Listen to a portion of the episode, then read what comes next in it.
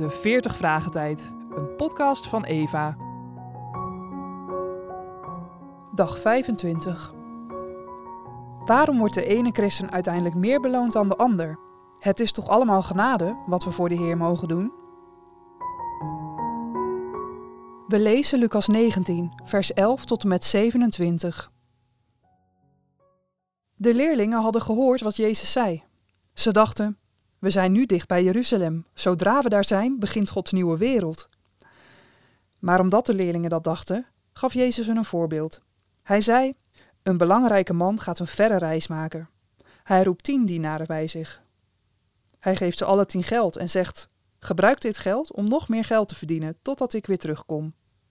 Daarna gaat de man op reis naar een ver land. Daar wordt hij koning gemaakt van zijn eigen volk. Maar de mensen van zijn volk willen dat niet. Ze haten hem.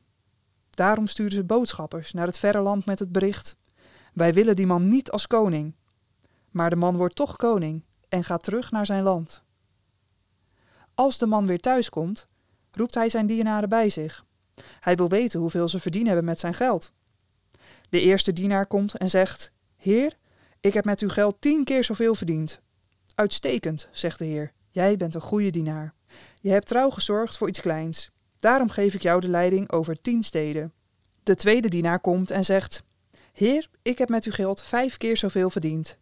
En de Heer zegt: Ik geef jou de leiding over vijf steden. Maar dan komt de derde dienaar en die zegt: Heer, hier is uw geld terug. Ik heb het voor u bewaard in een doek. Want u bent een strenge meester en ik ben bang voor u. Voor u is het nooit genoeg, u wilt altijd meer.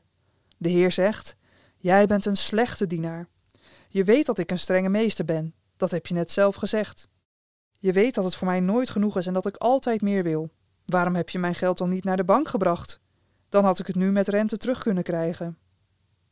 Daarna zegt de Heer tegen de mensen om zich heen: Pak het geld van deze dienaar af en geef het aan de dienaar die tien keer zoveel geld verdiend heeft. De mensen antwoorden: Maar Heer, die dienaar heeft al het meeste geld. Dan zegt de Heer: Luister naar mijn woorden. Iedereen die veel heeft, krijgt nog meer. Maar iedereen die bijna niets heeft, raakt ook het laatste nog kwijt. En breng nu de mensen hier die niet wilden dat ik koning werd. Dat zijn mijn vijanden. Breng hen hier en dood hen. Waarom wordt de ene christen uiteindelijk meer beloond dan de ander? Het is toch allemaal genade wat we voor de Heer mogen doen? Het antwoord. Er zijn nogal wat verschillen tussen de gelijkenis van de ponden en die van de talenten. In Matthäus 25 krijgt elke dienstknecht een verschillende hoeveelheid talenten toevertrouwd. Beide goede dienstknechten leveren dezelfde prestatie, een verdubbeling, en ontvangen dan ook dezelfde beloning, het feest van de Heer. In Lucas 19 krijgt elke dienstknecht dezelfde schat toevertrouwd, één pond. En is er een verschil in prestatie, en dus ook een verschil in beloning. Regering over tien of vijf steden. Het is ongetwijfeld waar dat alle beloningen die gelovigen uiteindelijk ontvangen onverdiend is, en dus pure genade van God. Maar het is even waar dat de enige gelovige trouwer is geweest dan de ander, en dat de Heer dat zal weten te waarderen.